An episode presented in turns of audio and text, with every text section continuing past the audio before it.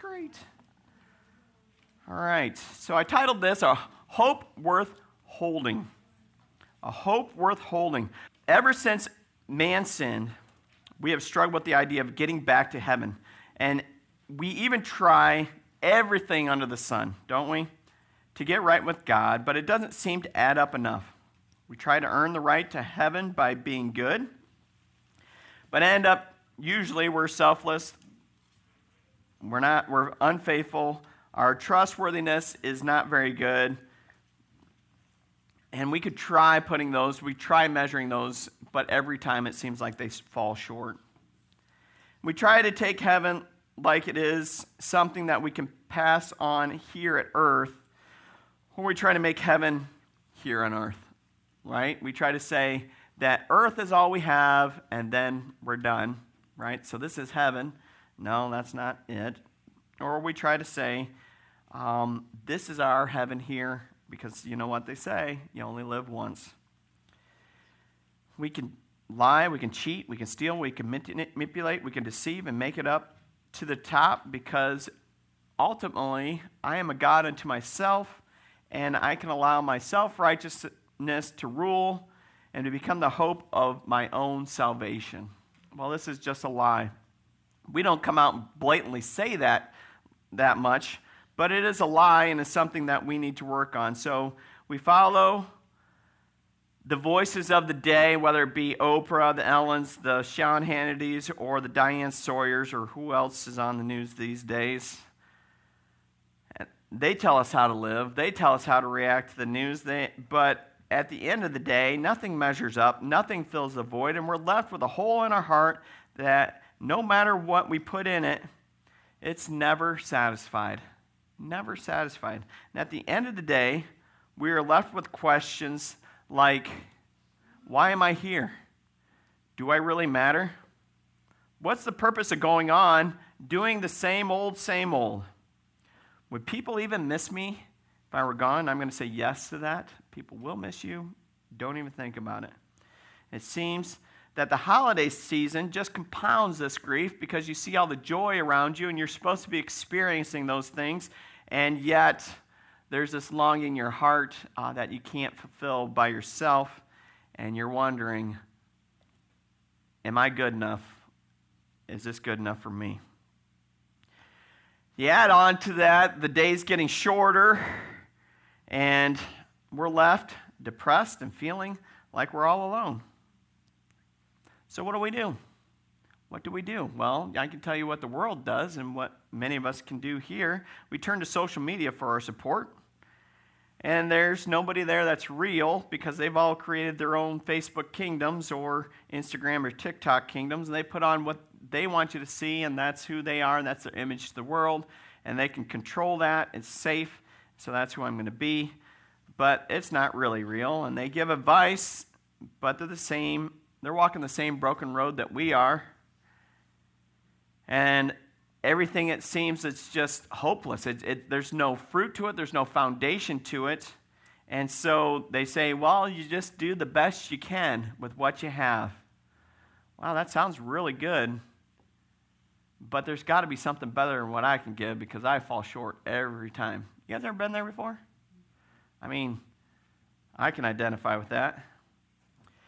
And so there's got to be more to this life but don't despair. Don't despair because God gives us hope, hope worth holding when we surrender to Him. God the Father sent His Son to die for us and to rescue us from our sins through His grace. And we know that God has a plan. Amen? God's got a plan. Otherwise, if we're stuck, if we stop right there, the message today, we are in a world of hurt, aren't we? And a lot of people do. We stop there because that's the end of my control. I can't, I can't go any further than that because it doesn't fit my plan. But what I got to do is let go of my plan, surrender my plan to Him, and allow Him to augment it and make it beautiful. Because God does that. He doesn't, he doesn't satis- He's not satisfied with the caterpillar. He wants the butterfly, doesn't he? Right? So we unfortunately have fallen to Satan's trap of sin, and that's where we find ourselves today. And that is why we are forced to die. But we can find rest in God's plan. His plan is very unconventional. It is, but is the best example of how we should live and follow as followers of Christ. We strive to live like Jesus did, and then we go set the example for our community, and we show them how to love. And to love through our example, through our actions, and sometimes with our words. And then we tell them why we do what we do once we've earned that right. Amen? What happens when you go a little bit too early on that?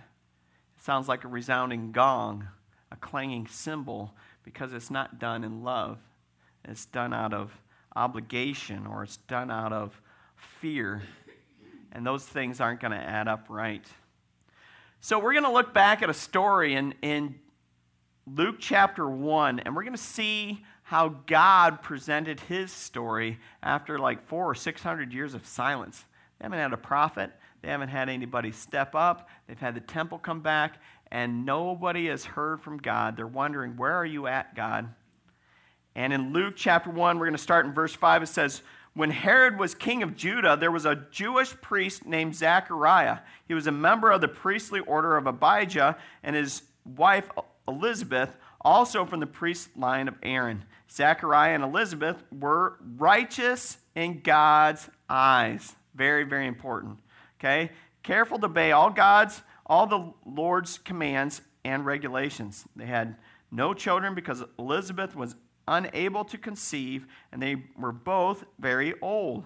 One day, Zachariah was serving God in the temple, for his order was on duty that week, as was the custom of the priests, he was chosen by Lot to enter the sanctuary of the Lord and burn incense. While the incense was being burned, a great crowd stood outside praying. While Zechariah was in the sanctuary, an angel of the Lord appeared to him standing at the right of the incense altar. Zechariah was shaken and overcome with fear when he saw him. Wow, these are the words of the Lord. Who has the Lord chosen for the next part of his plan? Well, it's Zechariah and Elizabeth, isn't it? And how were they described again? They were, they were old, yes. And they were righteous, right? They were righteous in God's eyes. They weren't righteous in their own eyes, they were righteous in God's eyes. Why? Because they obeyed right? They had a desire to please the Lord. They wanted to honor the Lord. And I could say that's a little bit more than just obedience, right? Because if you ever think of like King David, he obeyed the Lord and he also disobeyed the Lord, but he had a desire to honor the Lord by building him a temple, right? And I would say that is a, is a heart issue that's a little bit more than just obedience. They were careful to obey all the Lord's commandments and regulations. They even they had every reason to give up hope, especially when it came to childbearing, and do their own thing, yet they remain righteous before God. This reminds me of a story that we talked about either early this year or late last year with Abraham and Sarah right? When we talked about Abraham and Sarah, they were well, Sarah was well past the age of giving childbearing. And Abraham was very old. He was 100 years old. She was 90. So she had a barren womb. It wasn't going to happen. And what is going to happen after they remain faithful, both Sarah and Abraham and Zechariah and Elizabeth, God chooses the lowly to humble the proud, doesn't he? He chooses the little things of the world to shame the big things, the, the foolish things to shame the wise. Why does he do that? Because when somebody looks at a fool like me and says, How could he ever turn out like that? they can say, There's only one thing that can change him. It's got to be something supernatural, right? And that's why God uses the little, He uses the small, He uses the foolish, He uses the little children to shame the adults. He does that to His own disciples, right? God is full of surprises with the people he chooses. Think of the prophet Samuel when he chooses David. Samuel thought for sure his older brothers were right for the bill. He's handsome, he's built well. This has got to be the guy. But God does not look at the outward appearance, God looks at the heart. Furthermore, parents, notice that God chooses um, God, a godly father before he chooses the town crier and John the Baptist. Okay? He also, you see this with Samson's parents. He teaches them how to live, and they start to listen and obey. It was more Samson that disobeyed in that, right? And so we have that as well. And um, have you ever noticed how God allows his plan to be ever dependent on mankind? We are part of the puzzle. We are part of the pieces to put it all back together. God designed it that way, and that just blows my mind because we are the ones that keep turning our backs on Him, and we're the ones that took us took him out of perfection. We broke it into little pieces, and it can only be put back together by a perfect payment. All throughout the Old Testament, we see God using imperfect people to set up or accomplish his perfect plan. That gives me hope. Does it give you hope? I hope so, because God can use you just as much as he can use me. And he can use me a lot more than what I allow him to do. Right? Okay. So, glory to God. He has a plan to restore us. If we don't have that hope, we don't have anything at all. Christian faith, it's pointless without the love of God, right? It's absolutely pointless. So, that means because in our brokenness, we can still be used by God today to accomplish His will, which is exciting. We can rest in the fact that we, as broken vessels, cracked pots, can still hold up enough of His blessings to fulfill His plans. Did you know we're all crackpots? I've, I've alluded to this a couple of times. Where do I get that scripture from? It's from 2 Corinthians chapter 4. We're going to start in 1 and 2, but this isn't quite where it references that. It says, Therefore, since God in his mercy has given us this new way, we never give up. We reject all shameful deeds and underhanded methods. We don't try to trick anyone or distort the word of God. We tell the truth before God, and all who are honest know this. We had this discussion on Thursday night. How do you know that you have a good church? If they stand on the Word of God. If we don't stand on the Word of God, don't go back to that church. That's the same with White Rose or any other church that you go to. If they don't stand on the Word of God, red flags, bells, and whistles should be going off, right? So God started with Adam and Eve and He's still working on us every single day. Praise God. Praise God, He's working with broken people. Imagine if we stopped looking at ourselves as broken and we are able to see our true potential like Jesus sees it. Would our life be different? I think mine would. I think mine would. If I saw my true potential through God's eyes, I think I'd be much more bold than I already am in my faith. I think I would be much more compassionate in my love, and I think I'd be able to have empathy and be able to give hope even better than what I do. Because, so what, what, how would I live then if I could, if I were in that position? How would I live? I hope I would live like I always did, like Zechariah, staying faithful, staying true, staying just, working day in and day out. But that's not always the case. In 2 Corinthians chapter 4 verse 5 it says, "You see, we don't we don't go around preaching about ourselves. Okay? We preach that Jesus Christ is Lord, and we ourselves are your servants for Jesus' sake. If you can't go tell other people about your faults and how God saved you from them, if you can't tell people about your sin and how God rescued you from it, then you're a glory hog, like myself, right? How, what do you mean, Pastor? Well, if you go and tell half the story about Jesus, then that's all the that's there's nothing there really nice. You know, Jesus can change your life. He's good, he's fun, he's great. Okay. What you need to say, and what I need to say, is I was broken before God came into my life. My mind was a fog, I was a mess. I didn't know where to go. I only knew how to serve myself. And then Jesus happened.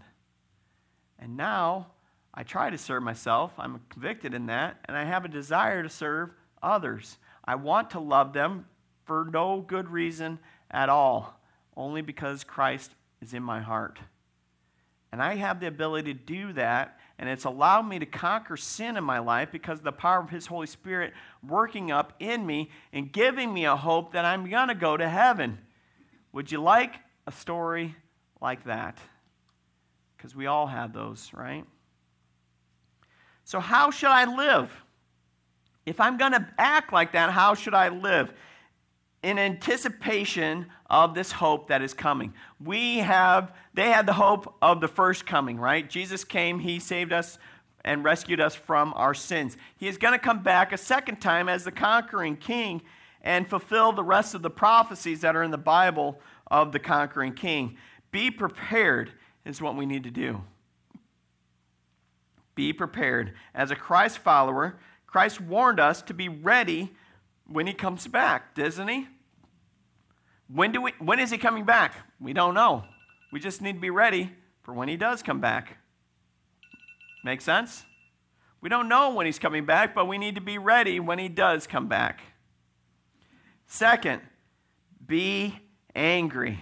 Whoa, this is the first time you've ever heard you say be angry. You usually say anger is, is not holy. That's not what I've never said that. Okay? Anger usually has to be controlled, doesn't it? And there's such a thing as righteous anger, and that's what I'm talking about here. Be angry at your sin. Hate what is evil. Cling to what is good. Shun evil. Turn away from it. Okay? And then follow through with that as well. That's important as well. Number three, be humble. Put other people's needs before your wants. Do you really need that? When they need that, you could probably give that up so that they can have something. You know, we were able to do that for some of the veterans this week, and that was exciting. Some of the donations that we came from the church, we were able to take those to the veterans, and it was a blessing. And Miss Judy said, um, on behalf of the church, they said thank you for that. They had some of them in tears the things that we were able to help donate with that. So thank you. Be self controlled. Turn away from your sins and search for righteous living in God's word. 2 Corinthians 2:22, right? Yeah, you're like, "Oh yeah, I know that one." Right? Flee the evil desires of your youth. Instead, pursue righteousness, faith, hope, and peace along with those who call upon the Lord's heart. That's where purity lives. You have the fence of fleeing the evil desires, following the Lord, and friendships that are drawing you closer to the Lord. Purity can live in that fence. Okay? But you might say, well, I can't do it, Pastor. I can't. The world is pressing down on me. I've gotten myself in a tight spot. Well, God is the God of getting people out of tight spots. I can't handle it. I can't handle it. Well, good. I'm glad because that's almost a confession, isn't it? I can't handle the problems you're sending my way. Good. Now you're starting to realize that you weren't supposed to in the first place. Christian, Your power is not from you, it is from God Almighty. Amen. And when you limit His power, dare I say, you're living in self righteousness. Because that's what you're doing. You're doing it under your own strength. That's not anything at all. Giving up never felt so good. Right? Second Corinthians chapter 4, 8 and 9 says, We are pressed on every side by troubles, but we are not crushed. We are perplexed. Ooh, that's a fun word. But not driven to despair. We are hunted down, but never abandoned by God. We are knocked down, but we are not destroyed. Why? Because we have God on our side. And if God is for us, who can stand against us? No one. Paul says that in Romans. God gives us a hope worth holding on when we surrender to Him. The next thing that we have in this season, okay, God's got a plan. So we have God's plan. We can find out what God's plan is through His Word, right?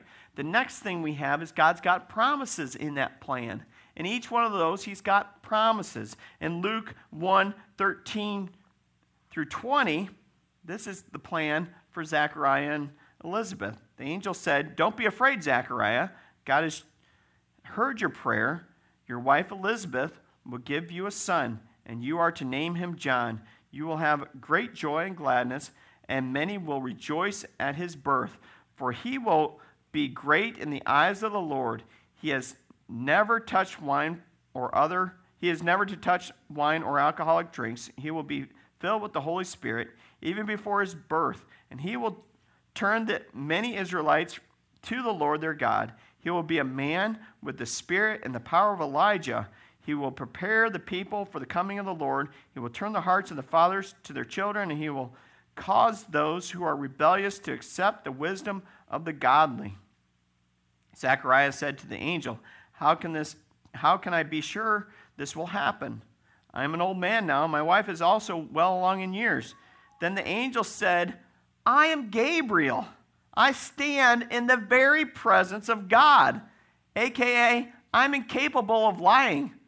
I can't tell you the something fake, false, or anything like that, right? I would it was he who sent me to bring you this good news. But now, since you don't believe me, what I said to you, you will be silent and unable to speak until the child is born, for my words will certainly be filled at the proper time.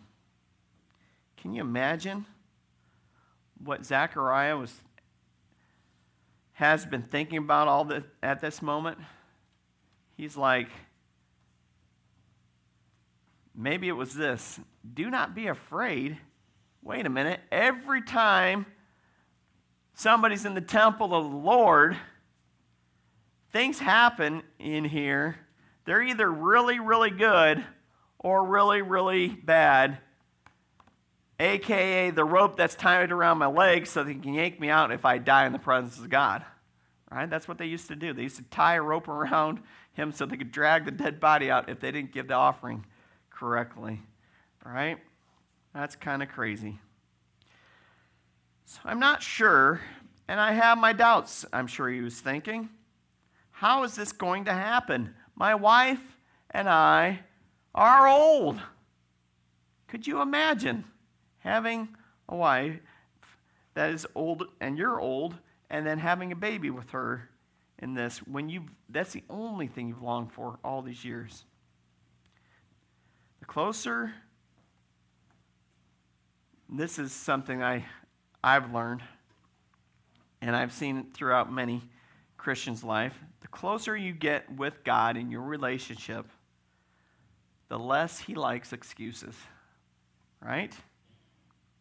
Additionally, God chose to use Elizabeth and Zacharias, Zechariah because they were old. Nobody else could do this because they didn't have children. They've longed for children. They prayed for children. They confessed this throughout the community. Everybody knows that they've had this desire. And the only explanation for the birth of John the Baptist is God made it happen. That's exciting, right? God shows up.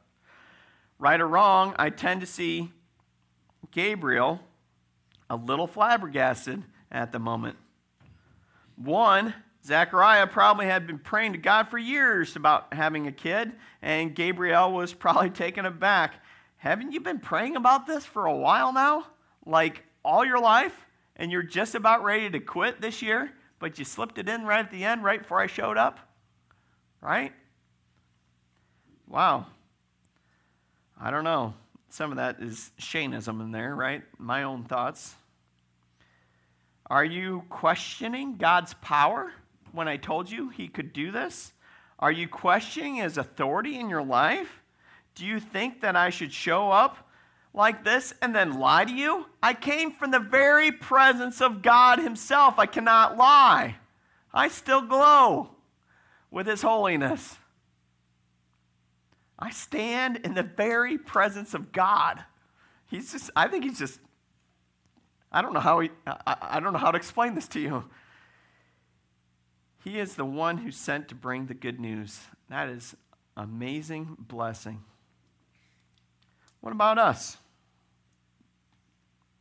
If God is the God he says he is, are we supposed are we surprised when he answers our prayers? If God is the God he says he is, are we surprised when he answers our prayers? If God chooses you for his plan, are you ready?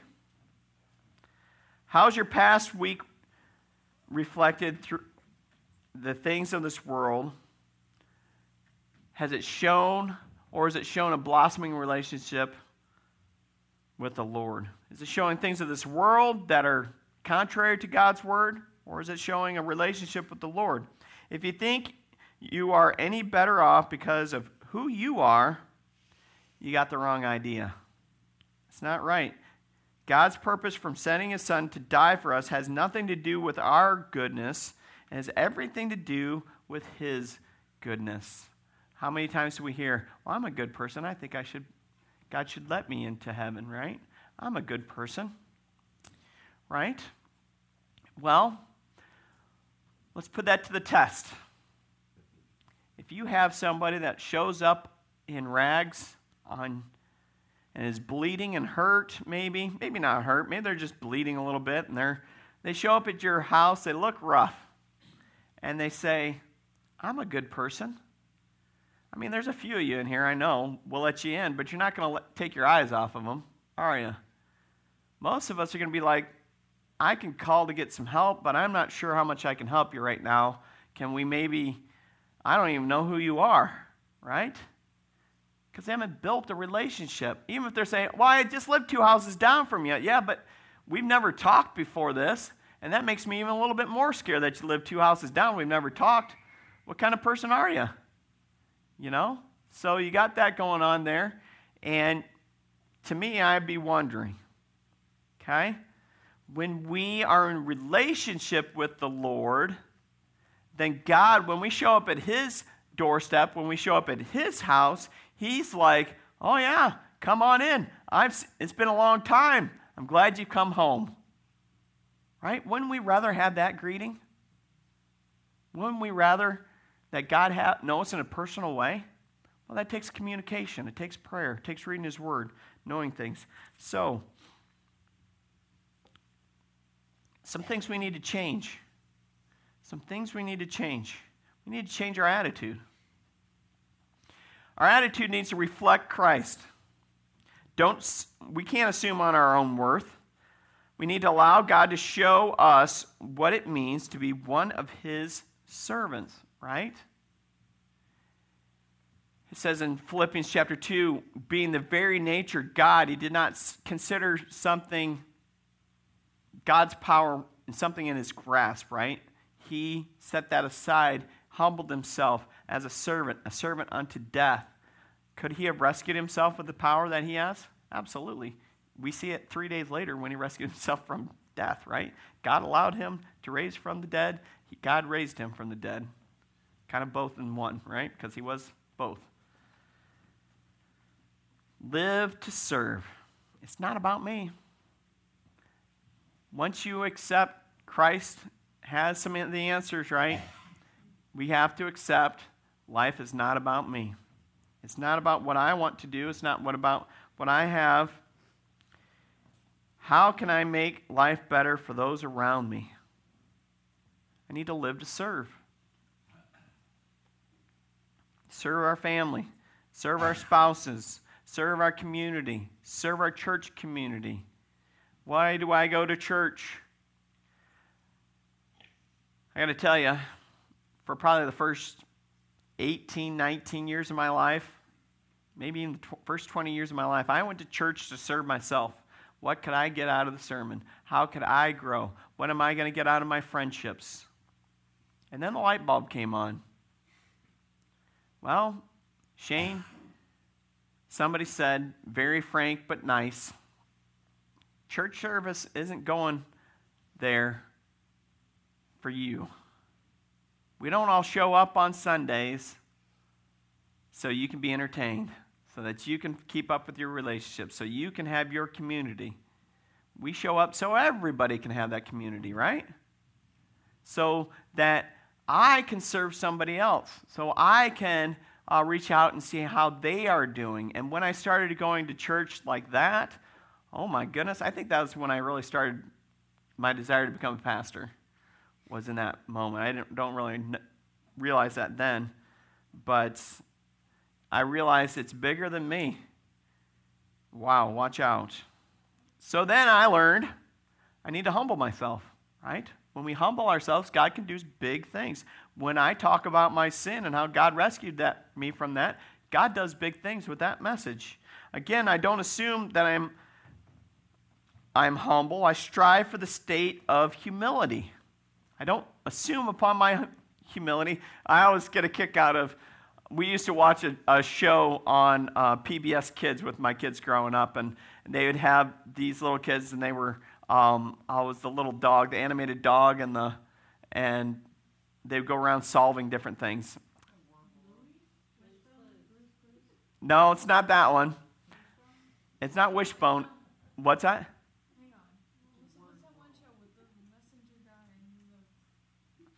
They had the little kids, and yeah, well, I'm not sure. They have uh, apparently they have a, quite a few of them, right? It wasn't any of those. It was Ruff, Ruff, Ruffman was the dog, and he used to go around and they'd have these kids, they'd go around, they were normal, and he would jump in on this phone call and they'd call him up, whatever. Anyway, um, the, they interviewed each one of these kids throughout the show and they asked the kids what was one of their biggest qualities. And he says, Well, I, well, had this really high pitched voice. I really think I'm humble. like, that was me when I was his age. That's the quality. I think I'm humble. Anytime you tell yourself you're humble, you're not humble okay? So it was just hilarious because I could see myself in this kid, and I'm like, wow, I'm glad I've grown out of that a little bit. So, what does Jesus have to say about this humility thing? Right? He says in Matthew chapter 6 on the Sermon on Mount, verses 1 and 2, it says, Be careful not to practice your righteousness in front of others to be seen by them, for you, for you do, if you do, you will have no reward for your Father in heaven. So when you give to the needy, do not announce it with trumpets as the hypocrites do in the synagogues or on the streets. Be honored by others. Truly, I tell you, they have received their reward in full. Remember, God gave his Son without conditions. Jesus humbled himself. He became man. He went from infinite to finite. He went from finite to dead. And then he was able to conquer death through his perfection. Praise God. God gives us hope in that, and a hope worth holding when we surrender to him. I'm going to close with this. We started this morning's service with Isaiah chapter 40, verses 1 through 3, right? It talks about the town crier, it talks about making way the path of the Lord. Well, Isaiah chapter 40 is a great chapter. You should read it, but I'm going to read to you the end 28 through 31. Have you never heard? Have you never understood? The Lord is the everlasting God, the creator of all the earth. He never grows weak or weary. No one can measure the depths of his understanding. He gives power to the weak and strength to the powerless. Even youths will become weak and tired, and young men will fall in exhaustion.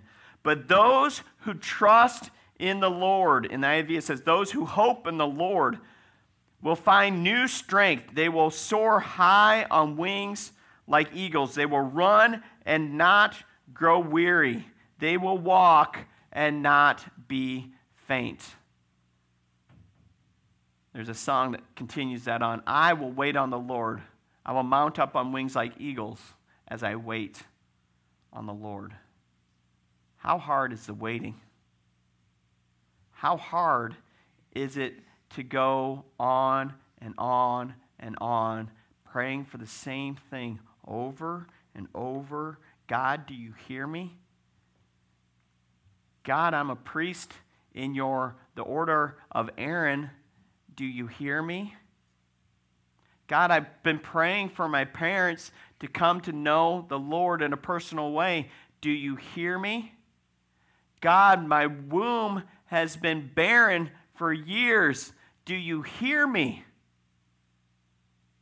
God, I battle this depression. I battle this pain in my heart.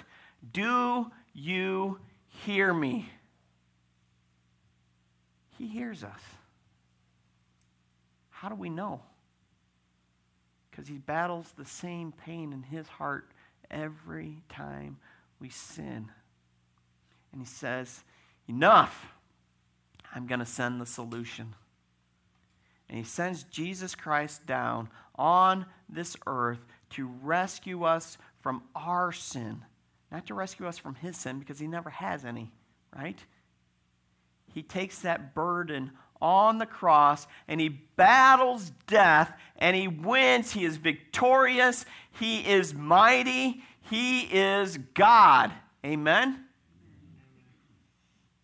And that's the hope worth holding on to. If I'm going to hold on to that hope, I got to surrender my plan. I got to surrender my sin. Because God the Father can't be in the presence of sin. But praise God, He sends Jesus Christ here to set the example. He surrendered to sin first, right? Not just one man's sin, not a community's sin, not a race's sin. He's surrendered to the whole world's sin for all time. I don't think we can fathom the weight of sin that was on his shoulders when he went to the cross for you and for me and all eternity. I don't think we can understand it. And he won. He won. That is my hope. I want to pass that on to you this morning. That's what gets my gizzard. That's what gets me up in the morning. When I wake up in the morning, my God has won. I can pray to a winning God and say, Lord, guard my heart and guard my mind so I can stay focused on you because I know He won. Right? Why do you think God gets so ticked off at us when we get hung up on different idols? When we get hung up on different things that we idolize in our life because they're losers. They will not satisfy. I can't say this enough, right? I can't emphasize it enough. But Jesus Christ is our hope, our satisfaction. We can have faith in Him because He is completely, perfectly faithful. And I will rest in that forever. Amen? Say forever. That's right. Because God is not the only infinite being now, He created us as infinite beings. And we will live with Him forever because He promises to eradicate that sin. Let's pray. Lord Jesus, we thank you for today. We thank you for your love. We thank you for your kindness. We thank you for your salvation. We thank you that you are perfection and that you defeated sin. Lord, we thank you that you are have won. The victory is in you and you alone. Lord, we long for when you come back the second time. Lord, we are broken people that are in need of humility that we can only find in the victory of Jesus Christ.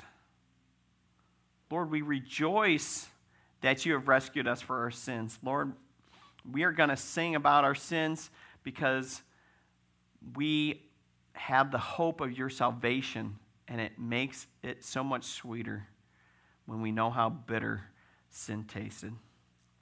Lord, I pray in Jesus' name as we come together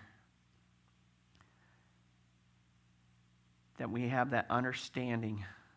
Open up our eyes, open up our hearts to know the love of God this Christmas season.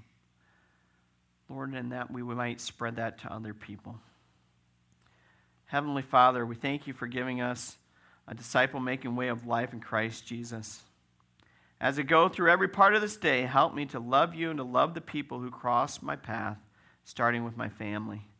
Don't let me miss the adventures you're sending my way to live and to speak the good news about Jesus today. Draw my heart to you and to specific people you want me to pull close for disciple making friendships. By your word and spirit, transform me into a follower of Jesus who loves you, who loves people who makes disciples, who makes more disciples ad infinitum. In Jesus' name we pray. Amen. Drawing people close. Two weeks, foundation starts up. We'll eat, and then we'll have that. That is my desire to see you guys drawn close. Um, if you have those uh, afternoons available, I will be there every time I don't have basketball. So I'm excited about that, and I appreciate the Gillums for doing that. So thank you. You guys are dismissed. Well, if you need to leave, you can go now. If you want to stick around for the uh, business meeting, we'll start that in like five minutes. Yeah. So. If